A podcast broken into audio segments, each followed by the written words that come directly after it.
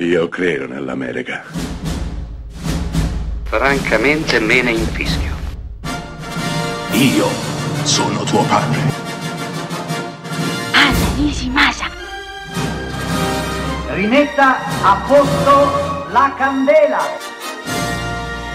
Rosa bella. Ci è già capitato di parlare di Kenneth Branagh, l'inglese Kenneth Branagh, colui che si è fatto le ossa col teatro shakespeariano fin da giovanissimo, colui che è stato addirittura paragonato a Sir Laurence Olivier. Beh sì, abbiamo già parlato di lui, ma non abbiamo mai parlato del film che lo ha visto debuttare al cinema nel lontanissimo ormai millenovecentottantanove, e sto parlando di Enrico V. Branagh, da buon appassionato di Shakespeare, decide di portare sullo schermo l'Enrico V del grande bardo, mantenendone perfettamente intatta l'anima e la dinamica, a partire dallo splendido coro che dà voce alle vicende che stanno per capitare nello schermo, che apre il film, che lo chiude e che spesso volentieri ha degli intermezzi. Coro interpretato da un meraviglioso Derek Jacobi.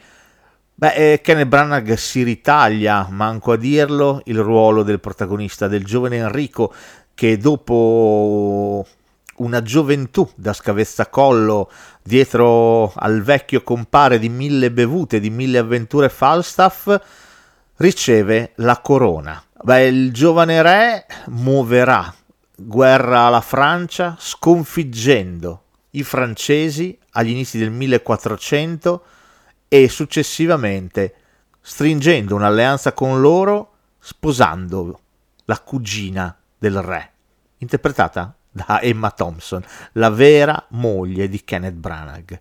Ci sarebbe poco altro da dire, se non che Enrico V ha una messa in scena sontuosa, meravigliosa, da vecchio teatro shakespeariano e da vecchio cinema di un tempo. È rigoroso e contemporaneamente moderno. È antico ma non per questo polveroso, anzi all'avanguardia. Man mano che il film procede, la musica di Patrick Doyle lo scandisce, arriviamo al finale col cuore in gola, con le ultime battute del giovane Enrico davanti alle sue truppe per cercare di spronarle nella meravigliosa e indimenticabile sequenza del giorno di San Crispiano e Crispino. Poi le battaglie, le tante battaglie, ma su tutte la battaglia finale in mezzo al fango, piena zeppa di ralenti, e poi la scena successiva con eh, i morti che vengono portati via dal campo di battaglia, mentre un coro dolcissimo, suadente, ipnotico declama il Non nobis domine.